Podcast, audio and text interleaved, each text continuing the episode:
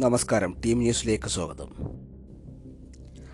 അബദ്ധത്തിൽ ഒരു രൂപ നാണയം വിഴുങ്ങിയ മൂന്ന് വയസ്സുകാരന് ദാരുണാന്ത്യം. ആറു മണിക്കൂറിനിടെ മൂന്ന് ആശുപത്രികളിൽ എത്തിച്ചിട്ടും ചികിത്സ ലഭിച്ചില്ലെന്ന് അമ്മയും ബന്ധുക്കളും ആരോപിച്ചു.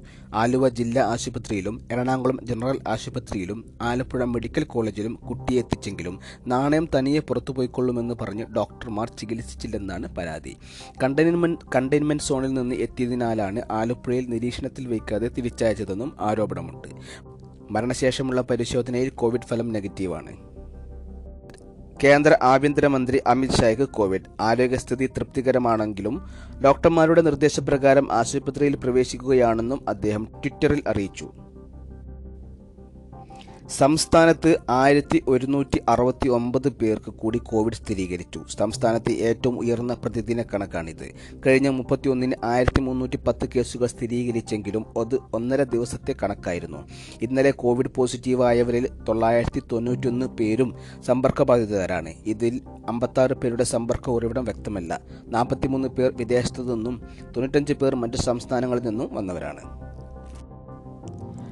സമ്പർക്ക രോഗികളുടെ എണ്ണം ക്രമാതീതമായി വർദ്ധിച്ചതോടെ കൊണ്ടോട്ടി താലൂക്കിനെ കണ്ടെയ്ൻമെന്റ് സോണായി പ്രഖ്യാപിച്ചു. താലൂക്ക് പരിധിയിൽ ആരോഗ്യ വിഭാഗം നടത്തുന്ന ആന്റിജൻ പരിശോധനയിൽ ഒന്നര ആഴ്ചക്കിടെ നൂറ്റി അറുപത്തൊമ്പത് പേരാണ് കോവിഡ് പോസിറ്റീവായത്.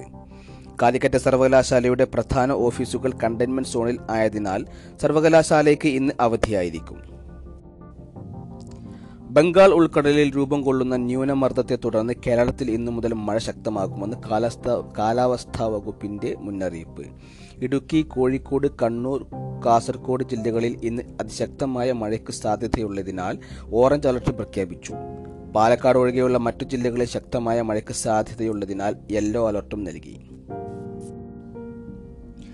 പൊന്നാനി തീരദേശത്തിന് ആശങ്ക കൂട്ടി വീണ്ടും കോവിഡ് ഭീതി.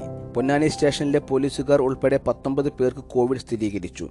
കഴിഞ്ഞ മാസം കോവിഡ് സ്ഥിരീകരിച്ച നൂറ്റി പതിമൂന്ന് പേർ നെഗറ്റീവായി വീടുകളിൽ തിരിച്ചെത്തിയതിന്റെ സന്തോഷത്തിനിടയിലാണ് വീണ്ടും സ്ഥിരീകരണമുണ്ടായത്. ആരോഗ്യ മേഖലയിൽ പ്രവർത്തിക്കുന്നവർ ബാങ്ക് ജീവനക്കാർ വിദ്യാർത്ഥി നഗരസഭാ ജീവനക്കാർ തുടങ്ങിയ വിവിധ മേഖലയിലുള്ളവർക്കാണ് കോവിഡ് സ്ഥിരീകരിച്ചിരിക്കുന്നത്. പരിശോധനാ ഫലം വരാൻ ദിവസങ്ങളെടുത്തത് ഏറെ ആശങ്ക ഉയർത്തിയിട്ടുണ്ട്. തിരൂരിൽ കോവിഡ് പകരാനുള്ള സാഹചര്യം ഒരുക്കി ജില്ലാ ആശുപത്രിയിലെ പരിശോധനാ കേന്ദ്രം. തിരൂർ ജില്ലാ ആശുപത്രിയിൽ കോവിഡ് സ്രവ പരിശോധനാ കേന്ദ്രത്തിലെ സൗകര്യക്കുറവാണ് രോഗഭീതി ഉയർത്തുന്നത്. ഒരു ഷീറ്റ് വലിച്ചു കെട്ടി അതിനകത്ത് പരമാവധി ആളുകളെ കയറ്റി നിർത്തിയാണ് പരിശോധിക്കുന്നത്. പേര് വിളിക്കുന്നതിന് അനുസരിച്ചാണ് പരിശോധന നടത്തുന്നത്. പേര് വിളിക്കുന്നത് അറിയാൻ ഈ വലിച്ചു കെട്ടിയ ഷീറ്റിനകത്ത് അകലം പോലും പാലിക്കാതെ ആൾക്കൂട്ടം കൂടി നിൽക്കുന്നു. ഇതിനിടെ മഴ കൂടി പെയ്യുന്നതോടെ ഇതിനുള്ളിൽ ആളുകളുടെ വലിയ കൂട്ടമാണ് രൂപപ്പെടുന്നത്. പരിശോധനയ്ക്ക് എത്തുന്ന ആർക്കെങ്കിലും കോവിഡ് ഉണ്ടെങ്കിൽ മറ്റുള്ളവർക്ക് കൂടി രോഗം പകരുന്ന സാഹചര്യമാണ് ഇവിടെയുള്ളത്. ഇരിക്കാൻ കസേരയോ മറ്റോ സൗകര്യങ്ങളോ ഇവിടെയില്ല. ജില്ലയിൽ നൂറ് കടന്ന് സമ്പർക്കം.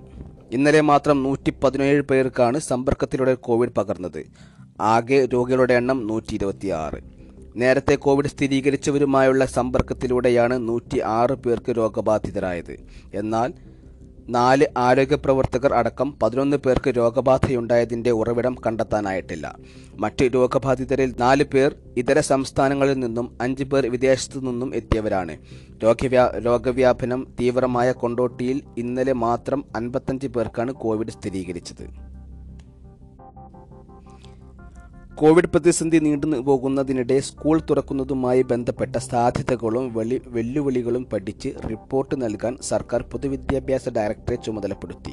സെപ്റ്റംബറിലോ ഒക്ടോബറിലോ നവംബറിലോ സ്കൂൾ തുറക്കാൻ കഴിഞ്ഞാൽ അധ്യയന വർഷം എങ്ങനെ ആസൂത്രണം ചെയ്യാം എന്നതായിരിക്കും റിപ്പോർട്ടിലെ പ്രധാന ഉള്ളടക്കം. മാർച്ചിനു പകരം മെയ് വരെ അധ്യയന വർഷം നീട്ടുന്നതിനും പരീക്ഷകൾ പുനഃക്രമീകരിക്കുന്നതും ഉൾപ്പെടെയുള്ള സാധ്യതകളും ഇതിന്റെ പ്രായോഗികതയും പരിശോധിക്കാനാണ് നിർദ്ദേശിച്ചിരിക്കുന്നത്. അതേസമയം കേരളത്തിലെ ഡിജിറ്റൽ അധ്യയനത്തെക്കുറിച്ച് യൂണിസെഫ് പഠനം നടത്തുന്നു. ഡിജിറ്റൽ അധ്യയനം ഫലപ്രദമാക്കാനും എല്ലാ കുട്ടികൾക്കും ഡിജിറ്റൽ ക്ലാസുകൾ ലഭ്യമാക്കാനും സ്വീകരിച്ച നടപടികൾ അധ്യാപകരുടെ പങ്കാളിത്തം രക്ഷിതാക്കളുടെ വിദ്യാർത്ഥികളുടെയും പ്രതികരണം ഭിന്നശേഷിക്കാരായ കുട്ടികൾക്കുള്ള പ്രത്യേക പരിശീലന പരിപാടി എന്നിവ വിലയിരുത്തും. ആരോഗ്യമുള്ളവന് പ്രതീക്ഷയുണ്ട്. പ്രതീക്ഷയുള്ളവനോ എല്ലാമുണ്ട്. പഴമൊഴി. ഇതോടെ ടീം ന്യൂസ് അവസാനിക്കുന്നു. നന്ദി.